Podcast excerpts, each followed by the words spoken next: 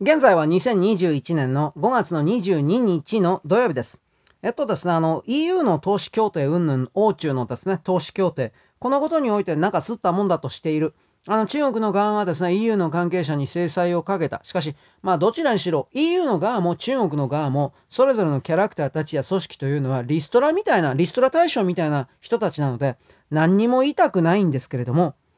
しかし、それでもですね、欧州の側は突っ張っているというのは、これは普通に考えて、欧州の域内における人権擁護というか、中国のジェノサイドを含める、ナチスの再来にしか見えないような動きに関して、欧州の一般の人々の中に来る、それは建前上かもしれないけれども、人権意識というものを痛く、偉く刺激しているからという言い方をします。なんでかっていうとですね、昨日ぐらいです。中国共産党によるウイグル人弾圧はジェノサイドであるとリトアニアの議会がですね、これバルト三国です。リトアニアの議会がこれをですね、えー、賛成多数で可決しております。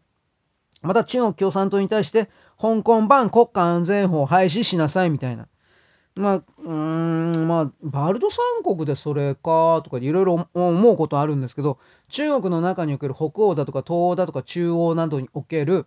切り崩し工作がうまくいっているように見えたけど、ここに来てひっくり返されてるな、てるな、というふうに思うのは、やっぱ金なんだろうなと私は見ます。つまり実際の投資の流れの中で、中国は過去からもですね、欧州のこれらの貧乏国家を中心とした領域にたくさんの投資をしますよ、お金を渡しますよ、インフラ作りますよ的なことをやったんだけど、おそらく大部分が口約束だったんだろうなと、私はこういう動きを見て思います。だって、お金が実際に流れていたら利害調整、利害関係者としてその現地の青い目の政治家たちが必ず中国様には逆らうな、みたいなこと必ずやるはずなんですが、そういう力もないとは言わない。きっとあるんでしょうけど、だいぶ弱まってるんだろうなと思います。こういうことの決議があるということは。だから、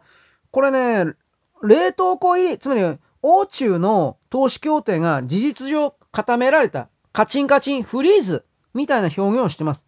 で、欧州の議員がですね、これ誰言ったんかね、ドイツの議員らしいんですが、あの、もう従順な、従うだけのウサギのような我々ではないというふうに一応言ったそうです。これはメディア向けの宣伝でしょうけれど。だからこれだと本当にどうなるのかなと。あのね、これ欧中の投資協定が仮に凍結みたいな形、まあ、廃止にはならんと思うけど、でもまあ凍結みたいな止まったら、私ね、これあの、アジアの中に来る RCEP の具体的な運用においても、だいぶ影響を与えると見てますよ。本当のことを言えば。中国がこれからも RCP の中で都合のいいような要求を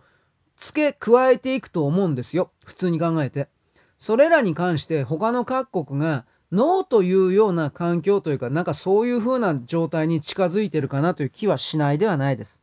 はい。で、その中国なんですが、東京五輪に向けて500人の記者団を送るというふうに発表し、もう放送機材は東京中か日本の中に、えー、到着してんのかな？一部到着。で、次々と到着してる最中だそうです。500人が記者で、それを支えるようなスタッフで合計3000人ぐらい送ってくるという話で、3000人なんだよそれと思ったけど、これらの全ては間違いなくそれは中国人民解放軍のスパイであるとか、実際の人殺しに長けているような戦闘員であると見ておいた方がいいです。彼らが東京五輪がです、終わった後にも日本に残ると思っていなくてはいけません。すべての身元をですね、きちんと紹介するかなと。入管でできるかな ?3000 人もと思うんだけど、